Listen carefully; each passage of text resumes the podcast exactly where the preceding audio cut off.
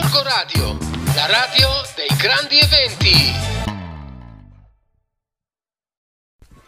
Ben ritrovati amici di Gorgo Radio, qui è l'amica Ivan Biblio che vi parla e oggi, dal mio angolo dedicato ai libri in radio, vorrei portarvi alla scoperta di un libro di Luis Sepulveda, La frontiera scomparsa. Lo conoscete? L'avete mai letto?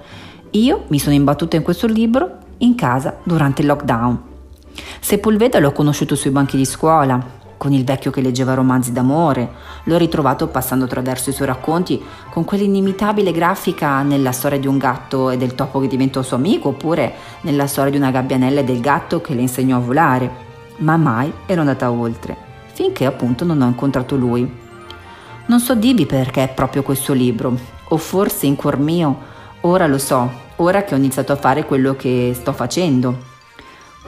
Ero alla ricerca della mia frontiera scomparsa, ero alla ricerca della mia felicità.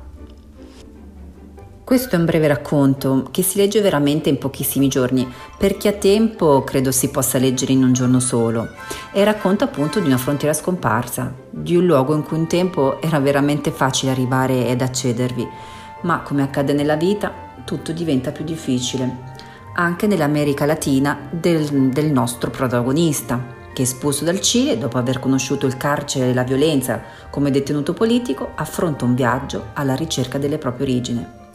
Durante questo viaggio vivrà mille avventure, mille peripezie, sempre alla ricerca della sua personale felicità.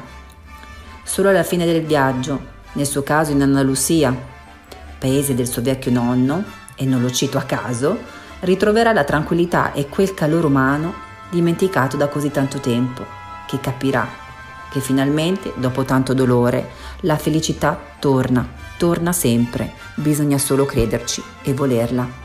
E voi che cosa avete letto di Luis Sepulveda? Fatemelo sapere, scrivetemi, raccontatecelo, chiamate Gorgo Radio e seguitemi sull'Amichi Ven Biblio. Ciao, a presto!